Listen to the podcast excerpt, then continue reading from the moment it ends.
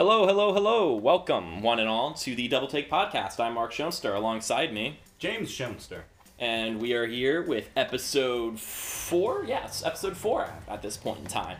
And, you know, we're back at it again. Uh, if you're listening to us on SoundCloud, welcome along. And if you're listening to us on the airwaves in Morgantown, West Virginia, then I'm happy that you stay tuned in to listen to us talk about underappreciated sports history.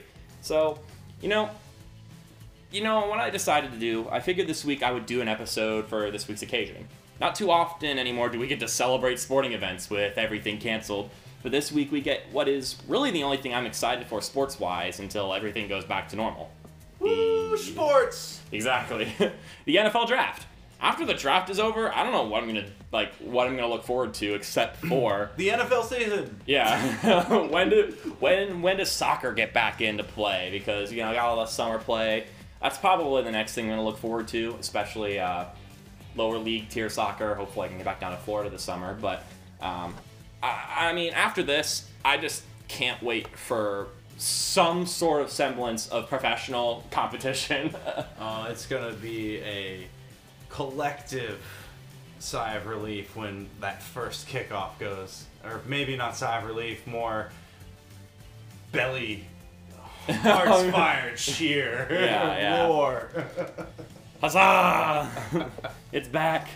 But yeah, so I'm excited for the draft. Uh, we are recording this Wednesday, April 22nd, but the first time people will hear this will be tomorrow, the day of the draft.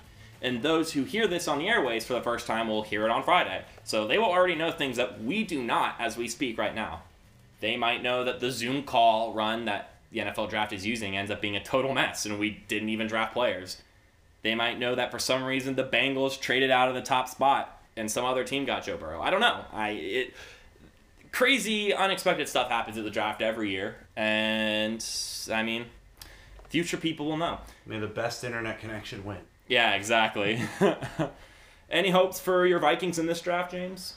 Uh, absolutely. Uh, we we always like to take value guys. Uh, you know, best man up, uh, and we've got a lot of different positions to fill to um, make make up some of the ground on on uh, the trades we made during the off season, and then honestly, if we trade away those picks for decent. Uh, Decent, decent choices uh, that are already in the league. I, I wouldn't be uh, opposed to that either. Of course, of course. Uh, kind of alluding to Odell Beckham here. A lot of people talking about that, but we're not. We're not a free agency podcast. We're not just an NFL podcast. So let's let, let, let's leave it at. Let's hope for your Vikings' sake and for the sake of the entire NFL that this year's draft class is nothing like the one we're going to talk about. We won't be breaking the news. I'll just uh, keep refreshing. Yeah, exactly.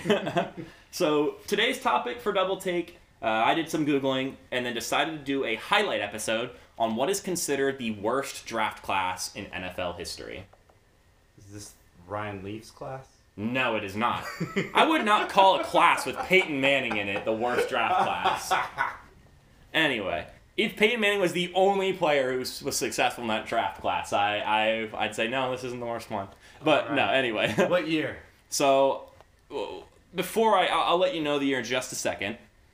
But I was tempted to do two different angles when I was going into this research. Did I want to pick a single team that hit busts everywhere, kind of like the Raiders with Jamarcus Russell and all the way through that draft? It was just a terrible class they picked. Or do I want to pick a whole batch of players who produce less talent than any other draft? Lucky for me, I may have found both at the same time. Okay. So let's talk about a year pretty significant to you, James. 1992. Hooray! A month before you were born, the worst batch of college players were drafted by hopeful NFL teams looking to bolster their rosters, turn ships around, and provide some buzz for their fans. All right. So typically in a draft, you start with the first pick, then second, then third, then fourth, etc. Thanks for the counting lesson. Yes, but for the sake of humor and saving the best for last, we're going to go player by player in the first round of this year's draft, highlight their achievements or lack thereof, starting from pick 28 and going down. There are only 28 Okay. teams, so that's the last pick in the first round. All for those at home who don't realize that the NFL wasn't always 32 teams. Um, Was it Titans, Texans, Jaguars, the Jaguars are. no, not quite. No, not the Jaguars. It's the Panthers, Texans, Titans. and I it, may be the Jaguars. A lot of these teams. the careers interweave with the Jaguars, but yeah, actually you're right because the Jaguars come in just a couple years later. Okay. Yeah, sorry, I just it, was an expansion time for the NFL to say the least. So I just can't believe I got three of them. yeah, there you go. so to conclude the first day of the NFL draft, the reigning champion Washington Redskins traded their pick to the Cincinnati Bengals, who selected a decorated safety out of the U, Darryl Williams. Darryl Darryl Williams was an All American last year and won two natties with Miami, so not a bad choice, and he actually ends up being a decent player. Through his 10 year career, Williams starts 137 of 156 games, has 31 picks, over 800 tackles, and nearly 10 sacks as a safety. Nice. In 97, he even makes the All Pro team and makes the Pro Bowl. Unfortunately for the Bengals, that is with the Seahawks. So he played with the Bengals before and after a four year stint in Seattle, but his best years were with a team that didn't draft him. Gotcha. So good for Williams, a successful survivor of this draft class. The next guy did well for himself as well. The Bills had just lost the last two Super Bowls, but are gonna get him next time, right? They're gonna get this next Super Bowl. the mantra. Yeah, we'll get him next time. Uh, they draft John Fina, who is an offensive tackle out of Arizona. Fina had his jersey retired at his high school, and after his football career, he appeared on an episode of Food Wars. But those are really his only personal accolades that he got just himself. Drafted in the first round, and his highlight is Food Wars. I Yeah, think I know yeah. how that career went. But but he, he still started for the Bills for a couple years. He watched them lose two more Super Bowls in his formative years of NFL football. Right. And then from then on, the Bills were just kind of the Bills. So the next pick, the 26th, is one of the best picks in the draft. Robert Porcher is a defensive end from South Carolina State, a small school that has produced some great defensive talents, including himself, Deacon Jones, and my Colts' current uh, centerpiece, Darius Leonard. All right. So Porcher, over his 13-year career, would tally 600 tackles, nearly 100 sacks, an interception, as well as three Pro, Bowl, Pro Bowls, sorry, and three All-Pro seasons. So as of three picks in the first round, we have four total All-Pro years and four total Pro Bowls. So not bad. Okay, but the, they were the people everyone else passed on. So Yeah, they're the I ones know got- where the rest of the team's heads were at. yeah, yeah. I mean, they, they missed out. So, entering the 25th of the draft, pick of the draft, one of just two quarterbacks in the first round. Okay. The Denver Broncos select a man who is now, uh, who is about to have, excuse me, a strange career. Tommy Maddox. Addicts. Okay.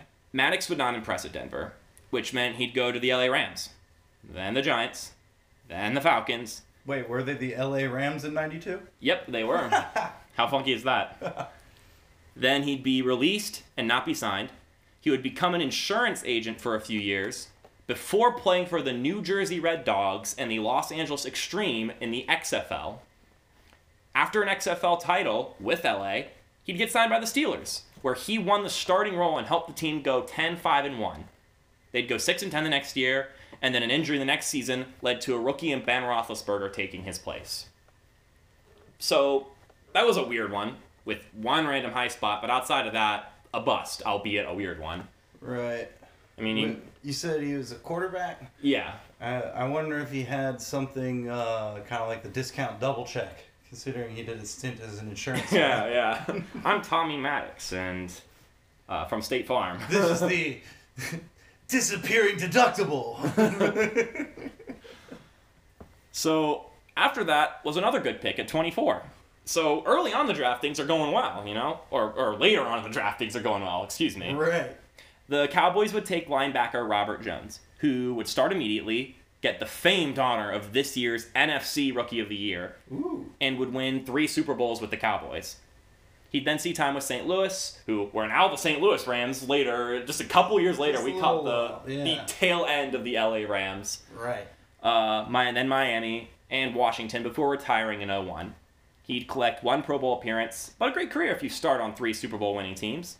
So, yeah, three rings, a Pro Bowl, and an eight-year career. That's yeah, that's uh, pretty solid. pretty good. Yeah. Yeah, I would say so. So the total count after five picks in this draft is five Pro Bowl appearances and four All Pro seasons. All right. Picks 23 and 22 both were mixed bag on the defensive line, and both had run ins with the law. Chris Mims played nine years, 104 games, and racked up 42 sacks. Mims was not a high character, though. During his career, he had been charged with assault, DUI, and vandalism. On top of that, he just didn't pay for things. Who took a chance on him? Um, hold on, I can find it right here. Chris Mims uh, was the San Diego Chargers. All right.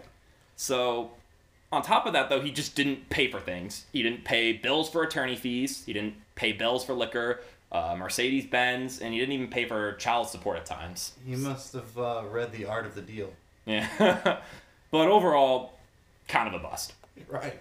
So the guy drafted before him, Alonzo Spellman, would play about 20 more games, get 43 sacks and 8 picks. A slightly better career, but also had a bigger demon off the field.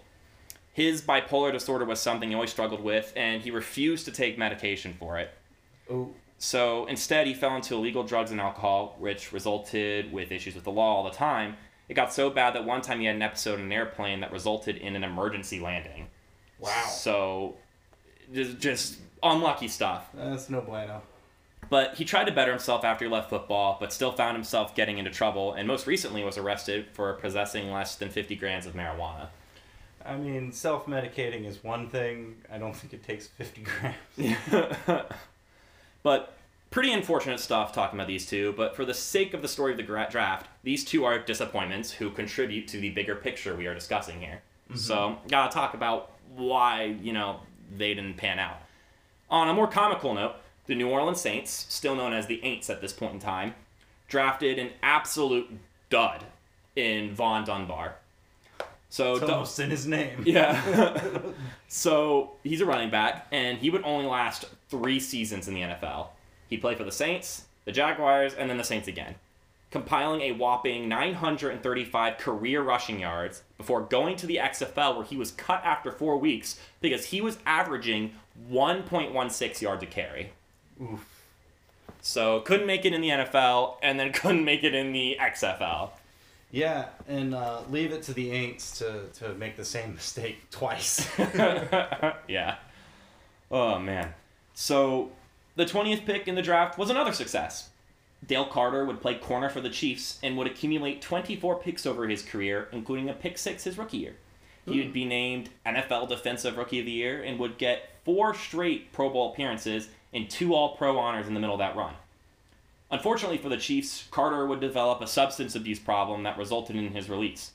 The Broncos would sign him and give him the best contract a corner had ever received $22.8 million for four years. Do drugs, skip school, kids. Yeah, exactly. That's the lesson here.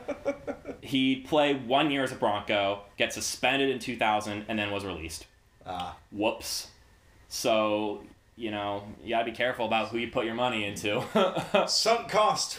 yeah, exactly. But that is considered one of Soldier on. Yeah, exactly. I mean, you know, if better to admit the mistake than keep living with it, you know. True. But that is considered one of the worst free agency signings of all time. So even some of the better players in this draft have blemishes on their name. Anyway, but still a decent player, and he helps rack up the first round's accolades: nine picks, nine Pro Bowls, six All Pro seasons. There you go. So far, so good. At 19, we have a fun one. The Green Bay Packers originally had this spot, but they traded it to the Falcons, who would draft the first running back in the draft, Tony At Smith. 19? At 19. Okay. yeah. Tony Smith. The fans, uh, the Falcons selected him, much to the dismay of head coach Jerry Glanville, who wanted a defensive back. Smith would show up to camp late to dispute his contract. Five days later, he had one worth $2.5 million. He'd rushed for 329 yards and two touchdowns his rookie year, and then never played NFL football again.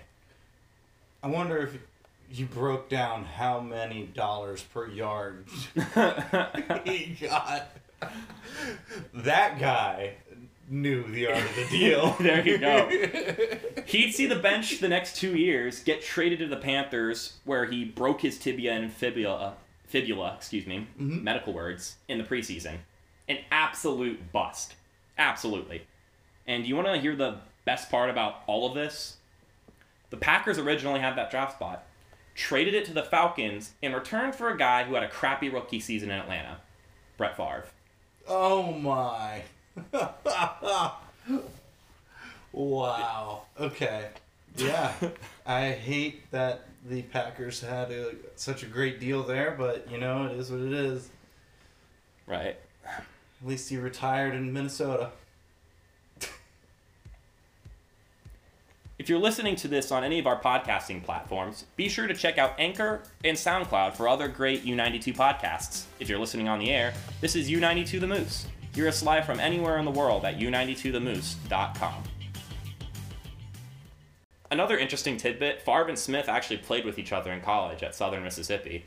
The two would proceed to have very different NFL careers. So, Yeah, you know, it, it, separated by a year in school, and decades. in the NFL. You know, the funny part is that people thought Tony Smith was going to be the guy out of Southern Mississippi to be the big name, and Brett Favre was just some derpy quarterback who was awful in Atlanta.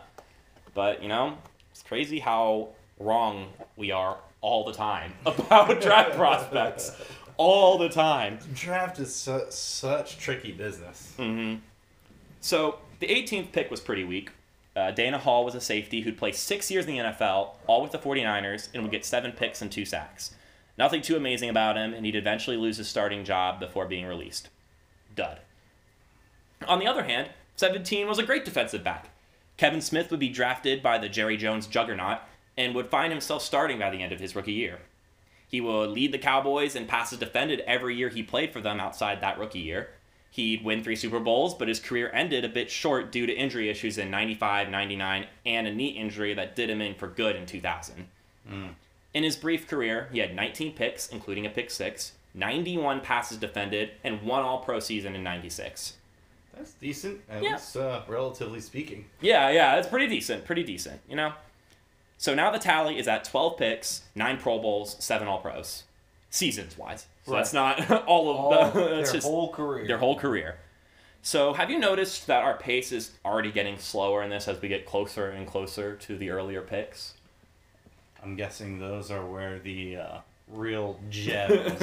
exactly. exist. Exactly. So the 16th pick would be another successful one. The LA Raiders, who are also in LA at this time, so two LA teams that would then not have no teams, and now have two teams again in current times. So interesting. I want to. Yeah, Take it or leave it. Oh no, they left. There you go. but they would draft Chester McGlockton, a defensive tackle out of Clemson. McGlockton had a good career 12 years, 51 sacks, 12 forced fumbles, 440 tackles, uh, four picks, even on route to a career where he got four Pro Bowl visits, three All Pro seasons, all with the Razor, Raiders, sorry, before hopping from Kansas City, Denver, and then the Green New York team. Ah, So, pretty good career. good career. Yeah, Pretty good, And- pretty good. Clemson, at least as far as I can tell, has produced pretty good picks. If you get if you get drafted out of Clemson, uh, I've a good chance that you're going to do well. I, I've seen Mm-hmm. it, quality players come out of Clemson and play in the NFL. for quite a long time now. This was back in the early Yeah, 90s, so this was before they were really what they are today. Right. It's uh, it, it's definitely something that I didn't think was a trend until you know the, this moment here. I thought it was more of a recent thing. Right, right, just the the Dabo era. No, they've yeah, they producing out talent. But speaking of that Green New York team I just mentioned, the Jets picked right before LA and drafted tight end Johnny Mitchell. Mitchell would have uh, career. we'll call it that. Not exactly one of a first round pick, but still better than some guys. He'd have 16 career touchdowns, over 2,000 receiving yards in 57 games played. So, not a very long career despite his efforts to stay alive in the league. And boy, were their efforts. But he's a Jets legend. Oh, he's. Jets lore speaks his name. His best year would be in 94 by far, when he'd have 749 yards and four tutties under Jets head coach Pete Carroll. Oh, So I totally didn't even know that he had a stint as the Jets head coach, but here we are. Carroll's been in the NFL a long time. Yeah, yeah. The next year, though, Carroll would be gone, and the Jets would draft a tight end who would take the main spot on the team. So Mitchell would sign with the Dolphins in 96, but walked out of training camp after 12 days, announcing his retirement at the old age of 25. I'm done. I'm over this. Screw you guys, I'm going home. But that same season, he'd come back for a short stint with the Cowboys after they had some tight end injury issues. Then he returned to tire- retirement until he begged the new, new Jets head coach, not the one who replaced him, but has already gotten fired, and now there's a new Jets head coach, Bill Parcells. He begged him for a shot on the team to rekindle his career. He would sign with them.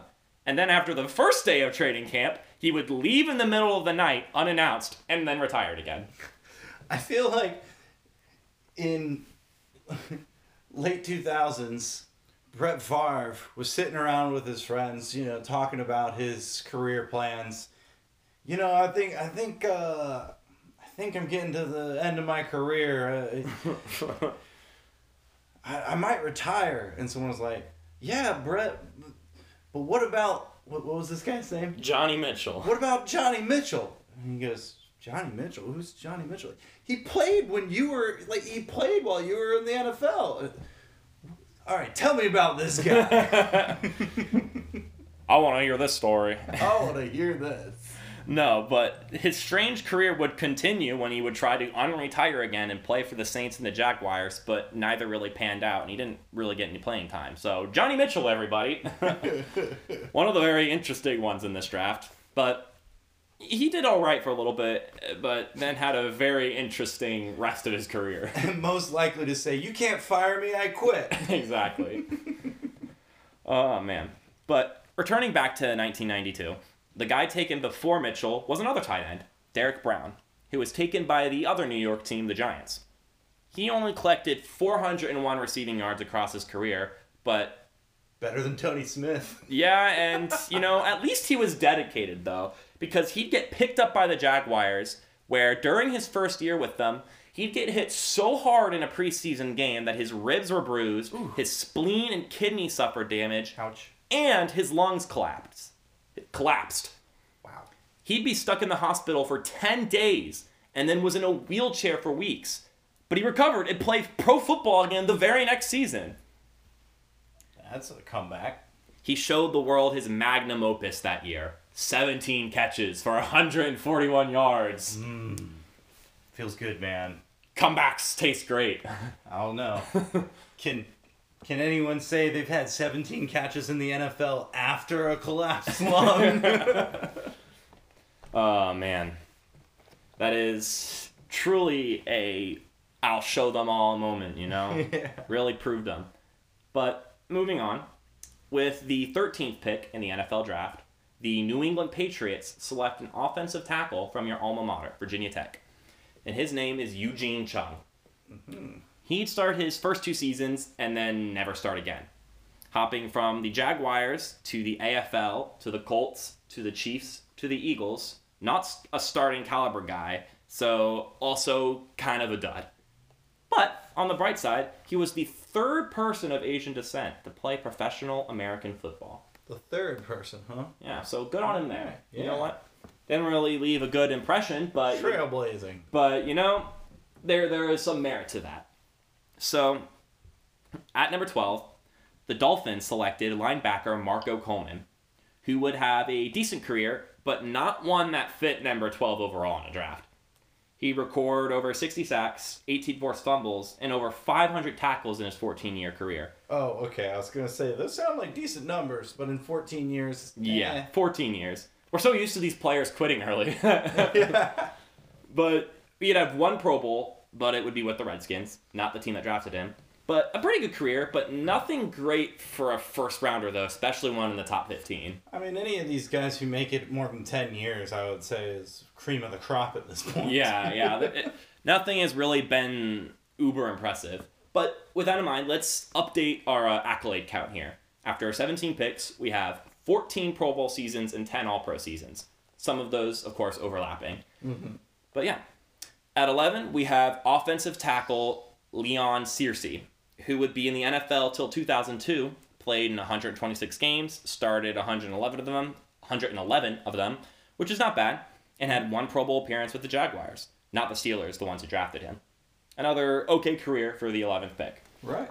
So, um, getting kind of boring here. No Johnny Mitchells, but the point kind of gets across though that you know these guys they were all right. yeah. I mean, Anyway, we're we're we're coming up with reasons to praise people who were drafted in the first round. Yeah. anyway, uh, kicking off the top 10, the Seattle Seahawks select an offensive lineman from James's rival school, UVA. Okay. So both Tech and UVA had some prime offensive linemen to bring into the world this NFL season. I'll forgive them for drafting the Wahoo sooner. Yeah, well, his name is Ray Roberts, and he comes, plays with the Seattle, then the Lions, and then it's over. 10 years in the NFL, 127 games, 116 starts. That's it. Another decent player, I guess. Yeah, I mean, you don't play that much without putting in a shift. Yeah, yeah, and I mean, but like he, he has no accolades to talk of him. So and he, he he hopped around a little bit. So I think he was just kind of like one of those plug-in linemen that you know, when you didn't have a star guy and you had a really bad guy there right now, maybe you you call up this guy from Ray Roberts, and you know he can hold the place until you get someone better. It's uh, He'll get the job done. when when you're looking at your offensive line and, and, and the fans go, oh yeah, this guy and this guy, we've got a great center and our right guard, oh he's one of the best in the league. Uh, that that guy playing left guard though, he's he's a turnstile. He come he just lets everything through. Ray Roberts was one of the other two offensive linemen. Yeah, yeah. He's just there, you know. He'll get called. He, the only reason people know him is because sometimes he gets called for holding, and then you're mad at him. Roberts, why did you do that? All you do is hold. Well, actually, he's pretty good. You just don't ever think about his name except for when he's called for holding. oh man, most linemen's experiences ever. yeah. well, it's kind of like until recently how you only knew the bad cornerbacks' names for quite a while, except for like the top notch ones. Yeah. You I- knew the really good ones, and then you knew the really bad ones, and then if you were pretty good, then you know your name doesn't come up a lot. Yeah, that that's true. It's uh, if there's a couple positions like like offensive lineman and and uh and, and corner. If you do your job right, no one should notice. you Right. it- it- until you've got your your Revises that kind of Yeah. came in and, and sort of changed the game a bit Yeah. with uh with their cornerback play. Yeah, yeah. I mean, you don't really notice it until for some reason, you know, you look at a wide receiver stats and he's like 100, 90, 80 yards, 90 yards, 100, 22 yards, and you're like, what is that? What's that going that? What's going on right there? My favorite stat to indicate a great corner is when you look at their games, how many times were they targeted? How many That is times a big did- one. That's a big the one. ball actually get thrown that way? Because if a corner's good and consistently good, quarterback's just not gonna throw it at them. Yeah. So yeah, they might not get all the picks, but if you can if you can count on a guy to take away one side of the field or, or neutralize a player every play, that's gold. It's the good old Ed Reed, Revis Island effect where you just, exactly. they just, quarterbacks just don't throw it their way. Don't do it. Yeah. They're too good at breaking on the ball and making picks, breaking up plays, just ruining drives, stuff like that. But anyway, that's Here's a little takeaway for all you fantasy players. exactly. but anyway, uh, at number nine, the Cleveland Browns select uh, fullback. So we're in the past. Ninth pick. We are in the past right now. But Yeah. Browns head coach Bill Belichick made sure to use Tommy Vardell well, giving him He would be the one to exactly. I was just waiting for. I was waiting for that realization to sink into your head. Bill Belichick, the lover of long snappers, is Oh, like, oh, would. I love the fullback position. It's I mean- essential to the game. it's you don't get a reputation like that without there being some sort of historical evidence. Yeah, this is up there. exactly. Exhibit B. No, I, you know, I, I can't blame him for liking fullbacks though because like. I mean, I may, I may be no football expert, but fullbacks in Madden are pretty stellar. So Oh, I yeah. practically know the game because fullbacks in Madden are fantastic. Uh, 2005 specifically. exactly, Madden 05 fullbacks. If you have a good fullback, you just just have them run a flare route every single play, and you have an open check down at every time. Well, let's uh, if if you go back uh, to like some of the Madden games from like the early '90s and stuff, every play you could just like snap to the quarterback, run to the back of the uh, field to the end zone, wait for everyone to get on one side of the field, cut across and score a touchdown because you could just outpace everybody that had just run after you. Right, right. If you're listening to this on any of our podcasting platforms, be sure to check out Anchor and SoundCloud for other great U92 podcasts. If you're listening on the air, this is U92 The Moose. Hear us live from anywhere in the world at u92themoose.com. But Bill Belichick did pretty well to use uh, Tommy Vardell, who is this fullback, uh, giving him over a thousand rushing yards combined in his first two years, so like averaging about 500 a year. And and so that's pretty good. But injuries would plague Vardell as he'd go to the Lions and then the 49ers. He would retire in 1999, so a short career, but he'd have 22 touchdowns to his name and over 1,000 receiving yards and rushing yards. So got over 1,000 in both clubs, um, and that's as a fullback. But his biggest accomplishment is probably being the starting fullback for Barry Sanders in 97 when Sanders ran for over 2,000 yards. nice. So an awesome career. We're talking. We're talking about the star of this draft was a fullback. Yeah. So awesome career for a fullback who was also selected ninth overall. As you're leading on here, it's we're really grasping at straws. Uh, but yeah, overall pretty I good. mean, I- that's one of the one of the problems with a lot of uh, a lot of the stats and how we sort of delineate between who had a good career and who didn't. A fullback isn't gonna show up on the stat sheet. I Yeah, exactly. Throwing down blocks that you just it. it, it do we even track blocks? I Like, mean, it was yeah, it, especially back then. definitely no. not. And really, the only blocking technique now that's really accounted for is first off, pressures allowed and sacks allowed, which is on the bad end, Right. ex- unless they're really low. And then pancakes. Those are really the only thing you can can you get your man on the ground? Yeah. but that just I don't know. That doesn't that doesn't tell the story of a Yeah. good blocker. No, it's very true. Very true. I want to see next gen blocking stats. Yeah. I mean, Quenton Nelson's the guy to do that. He's already started getting highlight reels on YouTube, and I'm like, this guy's a guard, and he has Yes. highlight tapes. So maybe he'll be maybe he'll be the, the trailblazer to bring respect to linemen and fullbacks and tight ends. But at number eight, the Atlanta Falcons would select Bob Whitfield, an offensive tackle out of Stanford who would get one Pro Bowl in his time uh, at, in Atlanta. He'd play over 200 games, a good career, and he would end his career with the Giants in 2006, where he'd become infamous for headbutting two different Cowboys players, resulting in two different bad penalties. That's the end of his career. Yeah, Went out with a bang. exactly. Giants fans then referred to him as Headbutt Bob, which Hero. I just think that's a pretty great nickname. If he'd have done it like 10 years earlier in his career then no no it doesn't doesn't work like that but after a long career just like you know i was gonna retire in the next season or two i want to headbutt some players you know what?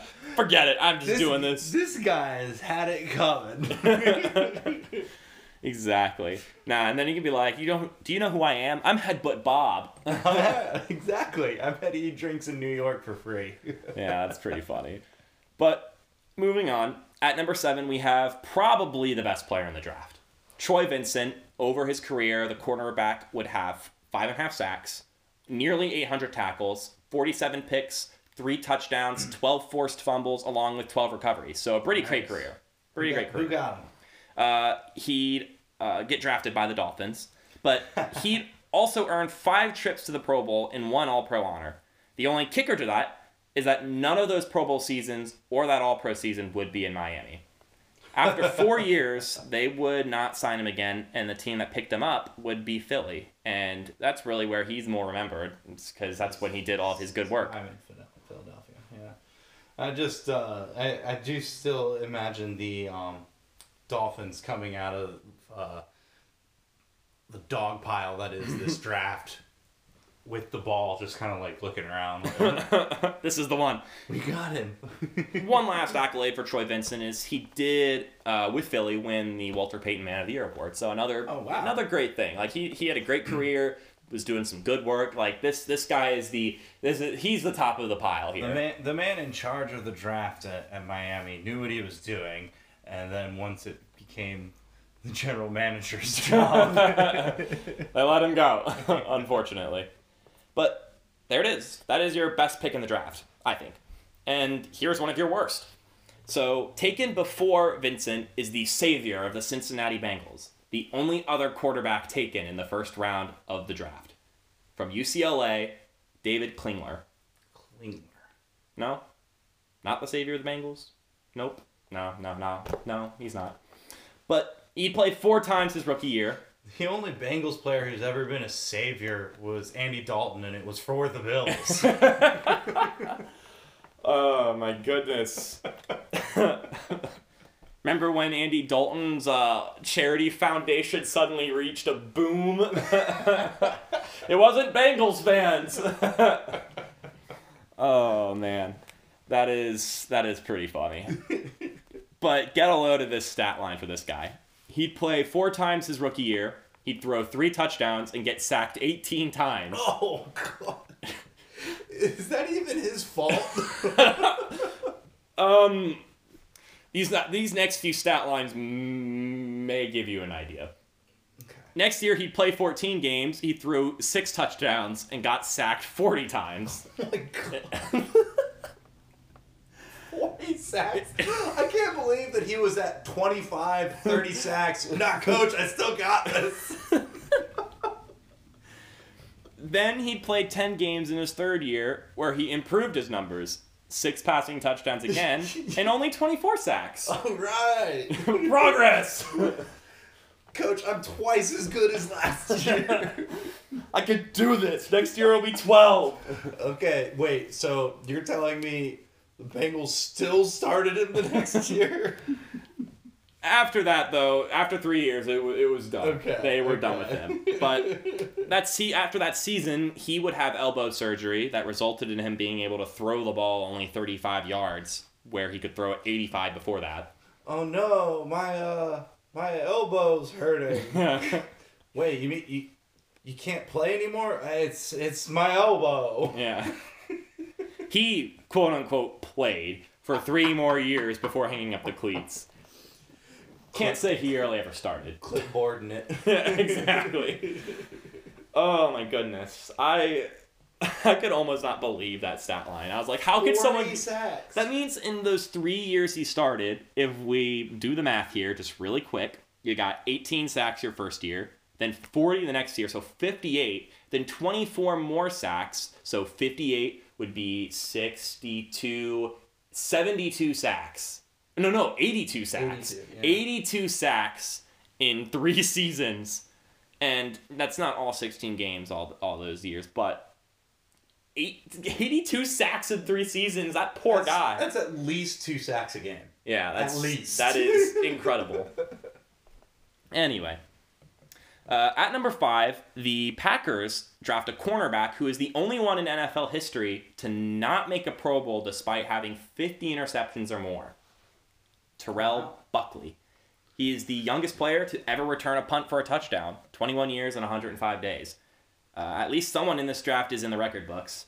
Uh, Buckley would play a long career with 50 picks, 534 tackles, two sacks, and a Super Bowl win with the Patriots before retiring with the Giants in 05. The Packers drafted him, so it was he was not with the Packers And no Pro Bowl. and no Pro Bowl. Justice for Buckley. Yeah. we're gonna we're gonna posthumously give him a Pro Bowl. Oh wait, really? no, no, no, no, no, no, no, no. That was just me saying that. I was gonna say now I really want to root for this guy. no, no, no. anyway, uh, with the fourth pick, we have a name familiar to Double Take. The Redskins, the reigning champs, traded up to draft a wide receiver from Michigan, the Heisman, who had been catching passes from Steve Beuerlein in college, and his name is Desmond Howard. Desmond Howard. So, kind of just a throwback to that test episode. Was catching passes from that Carolina Panthers gunslinger for one season, Steve Beuerlein. That's right. But uh, anyway, Howard was supposed to be a great primetime receiver. I mean, he won a Heisman as a receiver. Like, how often does that happen? That's pretty impressive. but he would only get one Pro Bowl appearance and one All Pro season. So have we broken 20 Pro Bowl appearances yet in Uh, everyone's career drafted so far? Something. and we have three picks left. Yeah. if you're listening to this on any of our podcasting platforms, be sure to check out Anchor and SoundCloud for other great U92 podcasts. If you're listening on the air, this is U92 The Moose. Hear us live from anywhere in the world at u92themoose.com. Yeah, it, we're, we're roughly around there. I have a countdown here somewhere. I'm not doing the math in my head right now. Um, but he is more known for his one season with the Green Bay Packers, where he helped Brett Favre win the Super Bowl and was named Super Bowl MVP for his kick and punt returning of all things. Nice. He had a 99 yard kick return touchdown and 244 returning yards total. Wow. Didn't catch a single pass in the game. And was named MVP. Yeah, so that was some great kick returning. Wild. Yeah. Very weird stuff. But over his career, he had nearly twice as many return yards as receiving yards with uh, 2,895 return yards. And he had more scores on special teams with nine. Huh. So this primetime receiver ended up just being a great special teams dude. Still though, uh, Heisman as a wideout, and then MV Super Bowl MVP and Yeah. kick returner. That, those are things you can take to the bank. Yeah, those are those are really both weird accolades. Like those are things that not a lot of people can say. I, I mean, I think Desmond Howard's the only Super Bowl MVP to do that off of just kick returns. I can't Did think Devin of it. Hester not get it? No, well, I mean, they didn't win. Oh, true. So, I mean, I get those are very weird things that and they're incre- they're incredible feats Right, that right. just pulled off. But still, I guess you got something good. Not what you expected, and definitely not as good as you hoped, but still good. yeah, yeah. The the Redskins had traded up to get this guy, thinking that he was gonna be another superstar. Well, you've got a lot of a lot of uh, reason to say he was the best pick in the draft outside of uh, what was uh, Vin- Vincent, Vincent. yeah. Yeah, yeah. Yeah, around there. I, there was also that guy really early on that the Lions took, that defensive tackle, Porcher. right. He, he had a solid, Porcher had a solid career. career. But the third overall pick was Sean Gilbert, a defensive tackle from Pitt, and he was getting taken by the Rams. He has one Pro Bowl to his name in his career, 42 and a half sacks, 409 tackles, 11 forced fumbles, and two picks. He played for 12 years and had a solid career to his name, but third overall career? Absolutely not Mm, no. an okay career. he had an okay career. He was he, he he made a living for himself. That's he had the fifth best career in. Yeah. oh man. Now here's the thing. Up to this point, we've had some duds, some real busts, some misses, and some guys who had okay careers but just didn't live up to the spot they were drafted at. Right. But these first two picks in the draft are what solidifies this as one of the worst drafts, if not the worst draft in NFL history. So, two picks, two unfortunate butts to the end of this joke of a draft class. Raggedy Andy and Scooby Doo. Yeah. With the second overall pick, sadly, my Colts are there. Oh yeah. At 1 and 15, they need any help they can get. So it is the best player available. Take the best player left in the draft. Please, I beg you. Just anyone will help this team get better. So they take Quentin Coryatt, a linebacker out of Texas A&M who got well known for a devastating hit he dished out in college, kind of like Jadeveon Clowney did a couple years ago when he was in college. Okay. So, can he save the Colts defense? No. Instead, he's known for two things getting injured a lot in his career, and for dropping an interception in 1996 during the AFC Championship game that would have sent an underdog Colts team to the Super Bowl with Jim Harbaugh at quarterback. Jim Harbaugh, man. Oh, that's brutal. Yeah, it was like in his hands and he just coughed it up, and that's what he's known for. After seven years, he'd end his career with 442 tackles, eight and a half sacks, and three picks. Mediocre and ultra disappointing. Yeah. You know, it's really bad that at this point, when I read that stat line, I was like, oh, that's not that bad. And then I was like, wait a minute. Wait a minute. I've been reading too many of these stat lines. That's what I've been laughing about. You, the the guy who would when you say like all the stats, and I'm thinking, okay, well he's one of the better guys in this draft, but that's only because that's the only perspective we got is this draft. Exactly, exactly. So rip the Colts. It must suck to be them, but at least they didn't whiff on the first overall pick, right? Yeah, which was the So, with the first pick in the NFL draft, the Indianapolis Colts select. Wait, yeah, the Colts also had this pick.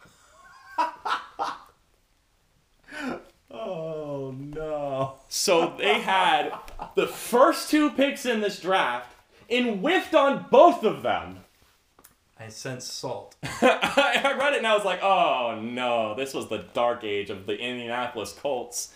This is pre Jim Harbaugh and pre pre Peyton Manning Colts when they were just bad all the time. Oh man. So uh, I'm I'm really enjoying the fact that the Colts are finding a way to disappoint you with things they did before you were born. Uh, but yeah, they, they whiffed on this pick as well. Who was it? Steve Emtman was a defensive end who played 18 games as a Colt. He had 21 tackles and 5 sacks. He finished all three of his seasons as a Colt on IR. He would play three more years after he left the Colts and then retired. The first overall pick 134 tackles, 8 sacks, 1 pick, and a lot of injuries. Yeah. Ouch. The injuries that that always sucks. The uh, what? Eight games, five sacks. That's not a terrible. 18 games. Oh, 18 games. Yeah. Oh, never mind. Yeah. So he, was, wasn't even showing flashes before the injury problems. There, there, there is no argument that if this guy had been healthy, he No. could have been great. There's no, no, no, there's no Bob Sanders, Dalvin Cook argument going on here. Hey, the future's yet to be written. But yeah, exactly. I don't spend a lot of time though describing these two picks' careers because, to be quite frank, they didn't garner attention in any way, shape, or form. They are entirely forgettable and leave as small a mark on NFL history as one could do as the two first picks in the draft. Just big nothings. So, Unless, I, I guess uh, Ryan Leaf said, "Hold my beer." yeah, well, at least Ryan Leaf made a scene out of it. yeah, I was gonna say I know his name. Yeah. At least Ryan Leaf, you know, did something to make people remember him. And he was argued, is Ryan Leaf better than Peyton Manning? No, Peyton Manning's better. No, Ryan Leaf's better. At least there was all that coverage around him where Right. these guys, like, they came, they did nothing, and they left. They got hurt a couple times, and then they left. But yeah, um, so let's rack up the accolades one last time for the first round. 28 picks, and across these 28 pick seasons, there were 23 Pro Bowl appearances and 12 All Pro seasons. Once again, those overlap. Yeah. Wow. That's uh pretty disappointing. Yeah. a year later, the first round of the 93 draft would produce 35 Pro Bowl appearances and 12 All Pro seasons and four Hall of Famers in the entire class. So that's not just the, fir- the first round, that's four Hall of Famers total. And that's a big number I haven't mentioned at this point because there were zero Hall of Famers in this first round and zero in the entire draft class of 1992. The only draft since 1960 to not have produced a single Since Hall of Famer. 1960, there's been at least one Hall of Famer in every draft. Yes. Except not counting, of course, the 92. ones, you know, that are not eligible for any Hall of Famers, like of recently. But outside of Right, those, right. but outside of every Yeah. class that can have one has one. Yeah, I would. I wouldn't be surprised if that trend just continues. Like, Yeah. there's just so many these, you know, really, really good players coming out, and since '92 for sure.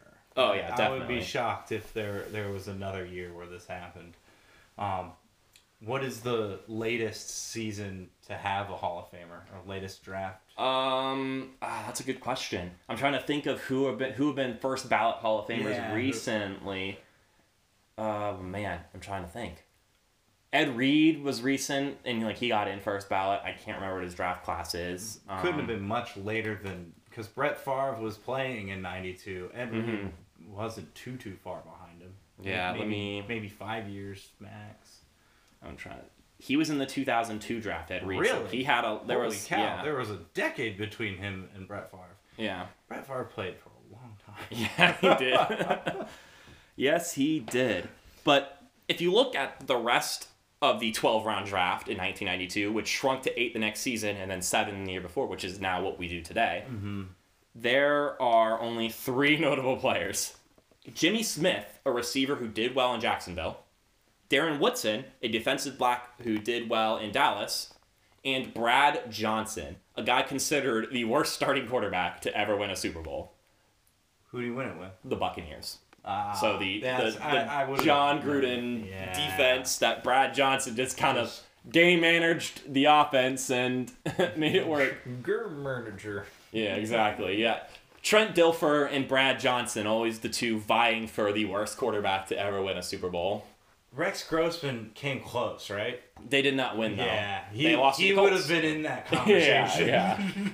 yeah. You've got a couple. I mean, like, like if if the 49ers had won this year, Jimmy Garoppolo's all right, but like, He's better than all those guys, though. Yeah, I- and that's true. And and he's he's got a little bit to prove. I think. Yeah. I think we can watch Jimmy the next couple years, and I think we'll see improvement. I I don't think he's gonna regress. Uh, Yeah. At worst, we'll see similar production.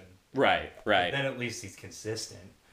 But yeah, and that is the 1992 draft class. That was impressively unimpressive. Yes, it was like after I was done, I was like, that was underwhelming. I'm Like- so glad that we just wasted 45 minutes talking about it.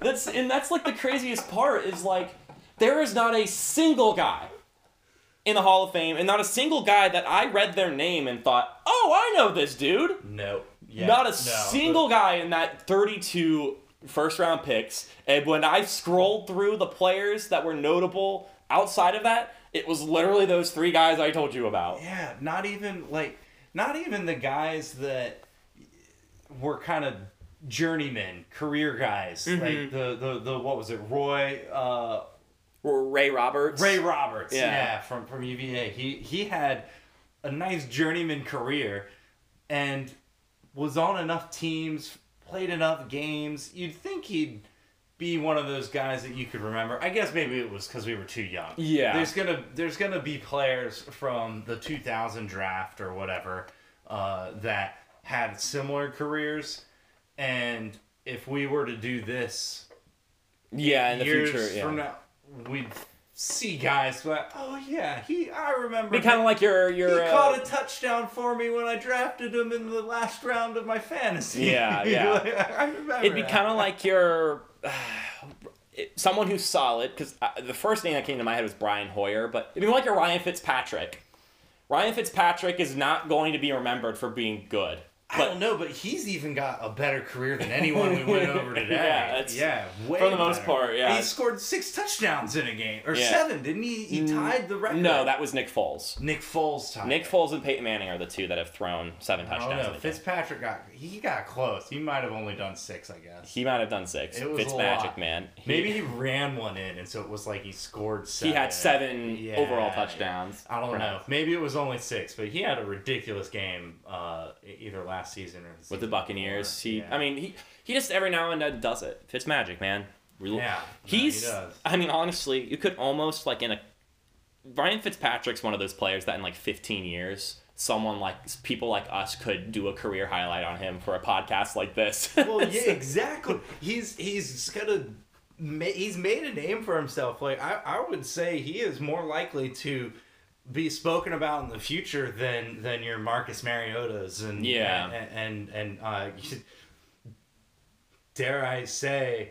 Uh, maybe maybe not Cam Newton just because of the personality, but if you look at just his stats and stuff, uh, I guess he's got a little bit to, of proving to do this next year. Yeah. But there there are a lot of players that probably had better seasons, were more important to their team than Fitzmagic did in the moment. hmm But just because of the fact that he's played for so many teams and had good games with all of them Yeah. is pretty impressive. Yeah. Uh, that's that's its own kind of stat. Yeah, I mean, he beat the Patriots with all three other AFC East teams at one point in time. So, pretty fun stat. And 28 teams would have loved to have drafted him in '92. exactly. But yeah, well, the, the cat has just snuck out from under the bed, didn't even realize he was there this entire time. But I think that's a sign that we need to start wrapping it up here. So, any final reflection on this 1992 draft and its nothing it produced? uh, even with the uh, lack of professionalism, a cat crawling out of our studio indicates. I think I could have done just as good a job in the draft room as any of these teams did. Very true, very true. And uh, I think that my takeaway is I hope that tomorrow's draft or today's draft, whenever you're listening to this, hopefully, if everything goes wrong as far as the conducting of the draft, at least we can know almost for certain that the players being drafted will still be better and have better careers than those in 92. We can certainly hope, and, and I know Joe Burrow, if you're listening, we're all rooting for you. exactly. Don't be like your uh, predecessor in Cincinnati, uh, Kling- Klingler. Hey, yeah. What what what did we, what did we use to, to the the hero of Cincinnati? Yeah, Uh, the what we- savior. savior. Yeah, maybe the savior is yet to come. Exactly, exactly. Don't take 82 sacks in your first three seasons as a quarterback. Forty sacks. How do you get that high? Anyway, with that in mind, we're going to sign out. Uh, thank you for listening to this week's episode. We'll be back next week. Uh, be sure to tune in to us every Friday for the new episode on U92 The Moose at 6 p. or 5 p.m. Sorry, when you're getting off work. Um, anyway, with that in mind, I'm Mark Schoenster, and alongside me, James Schoenster. Schoenster. I can't say my own last name. So, so long. Bye.